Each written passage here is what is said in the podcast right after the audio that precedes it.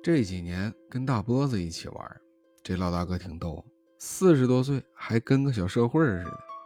出去玩那是一顿拉不下，而且玩的还花，什么音乐酒吧的花手摇，KTV 的小旗袍，吃点烧烤还得配上鸡蛋糕。有一天我们在外面喝多了，就寻思回店里得了。本来二大爷和明白叔这几天外地有大活，店里也没什么人，凑合一宿，反正明天还得干活呢。谁知道回店之后，这老小子可变身了，那嘴里就跟租来的似的，突突突突突，一个劲儿讲故事。我可是困得不行了，迷迷糊糊就要跟周公下棋去了。不过就在半睡半醒的功夫，我却听他讲了一个关于菲菲姐的故事。要说这菲菲姐是谁？就是大波子前几年的一个搭档，菲菲姐总说自己婚姻不幸福，但是谁也想不到，他那不是不幸福，是他妈要命。有一段时间，菲菲姐跟她爷们搬家到郊区很远的一栋房子住，说是养养身体。可那真是郊区啊，房子一左一右，不是大沟就是林子，也没听说他俩有卖房或者装修的事儿。就这么一天早晨。天刚刚有点微微亮，菲菲姐就跟她爷们毫无征兆拎着大包小包的搬家了。他俩一前一后的往小区门岗走去，正好有一个认识的保安帮忙给找了个车。门口这段路不算远，渐渐的已经看见马路旁边那个熟悉的红绿灯。不过这阵时间太早，道上也没啥人。天色正以肉眼可见的速度逐渐转亮，菲菲姐抬头望去，挺真亮的，看见红绿灯底下有一辆车，车头好像朝着东边，只能看见个背面，黑乎乎的车身看起来还挺别扭，不是那种正经的黑。就这么停着，打着双闪，在那一动不动。保安跟他们说：“哎，你们看着那车没？”结果保安这么手一指。那黑车就像看见了似的，打着火，掉头就往这边来。菲菲姐回头跟她爷们说：“老刘，你待会动作快点，咱们好赶紧出发。”身后的老刘听到了，但是却没出声。不一会儿，车就到了跟前儿保安还挺纳闷：“哎，哥们儿，老孙让你来的吗？”只见那司机也没说话，只是打开了后备箱。然后好像很忙似的，在那翻找着东西。这保安一看，得了，人家不愿意搭手，自己上吧。没几下，东西就这么装上车了。老刘为了表示感谢，掏出事先准备好的烟，递给保安，并且客气了一番。只是保安看着烟，眉头皱了一下，心想：虽然咱也没帮什么大忙，但是这烟可是够骂人的啊，还不如自己平时抽的好。只是无奈的摇摇头，反正以后也不见了。人不如狗的事儿啊，也就这一回。于是他悻悻的就回岗亭去了。这车刚启动，走到门口的保安心里突然咯噔一下，这也不知是什么原因，总之心里慌得很。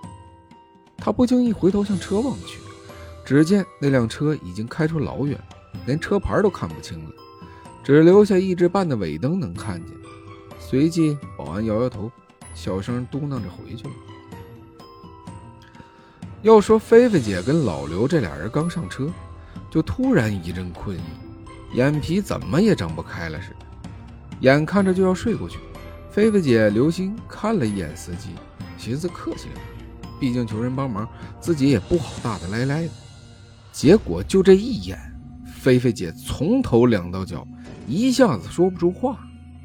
要说这娘们也算是个狠人了，搁一般的女的就得个搂一下过去。菲菲姐就觉得自己浑身冰凉，头发根儿都竖起来。约摸着有一分多钟，才在嗓子眼硬挤出俩字老老刘。”这声叫带着哭腔，旁边的老刘也机灵一下，睁开眼睛：“咋的了？一惊一乍的，你……”结果那个“啊”字儿就卡在嗓子眼没出来，怎么的？出事儿了！他俩一起瞅见那司机不是人，也不能说不是人，而是不是个活人。那脸色铁青，还顺着耳朵眼儿往出流一些不知名的液体。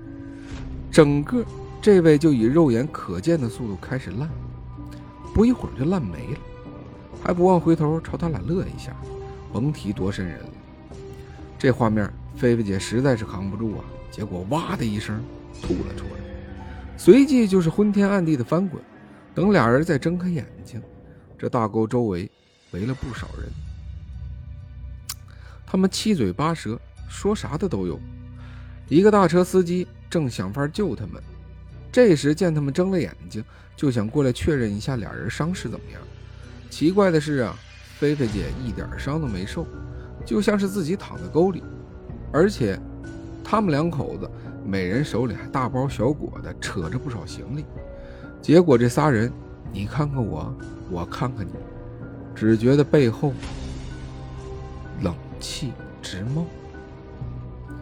最后，大车司机打破了尴尬：“嗯，我姓赵，看你们岁数也没我大，你们就管我叫赵哥吧。你们俩记得是怎么掉这沟里的不？还有，旁边这车。”说到这儿。三人同时看向沟里那台黑色的轿车，这车已经破得不成模样了。这时，老刘感觉腿上传来钻心的疼，一下子人就坐在了地上。结果上前一看，一根树杈子就这么扎在了他大腿根里。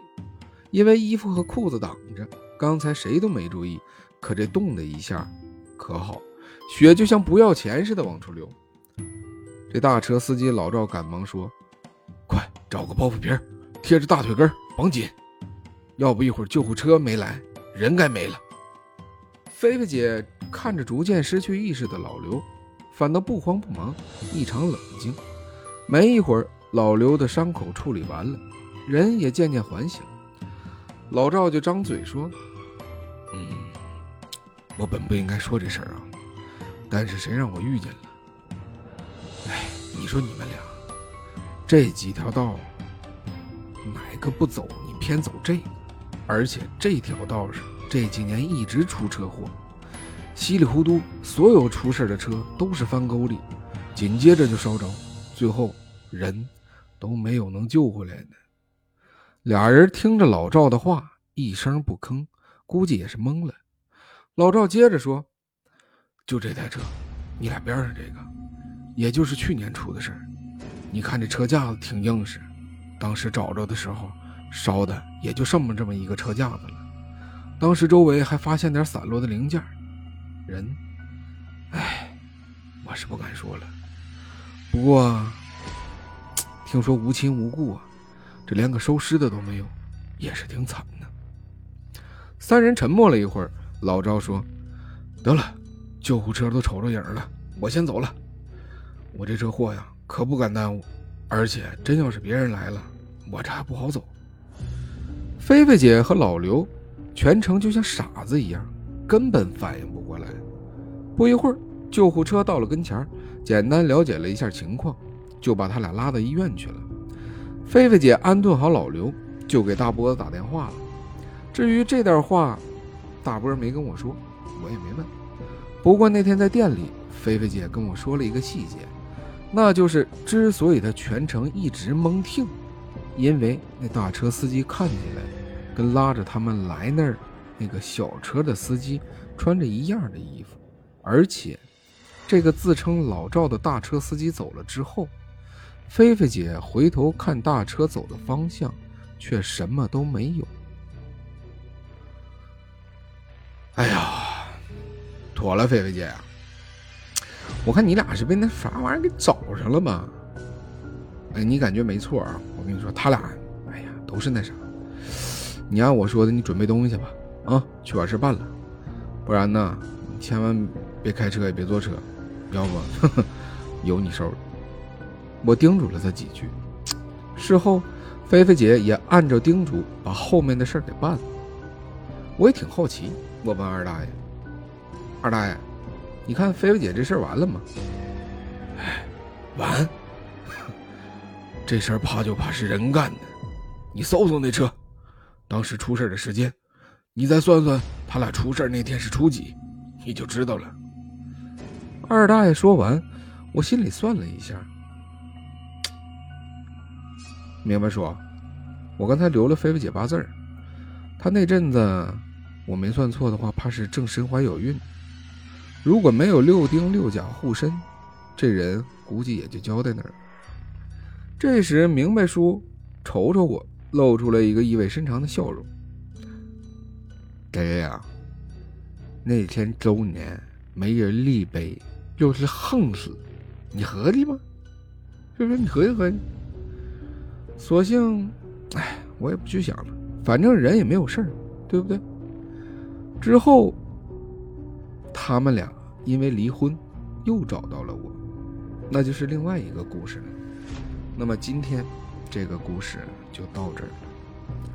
我是王爹爹喜欢的话订阅、收藏、点赞，告辞。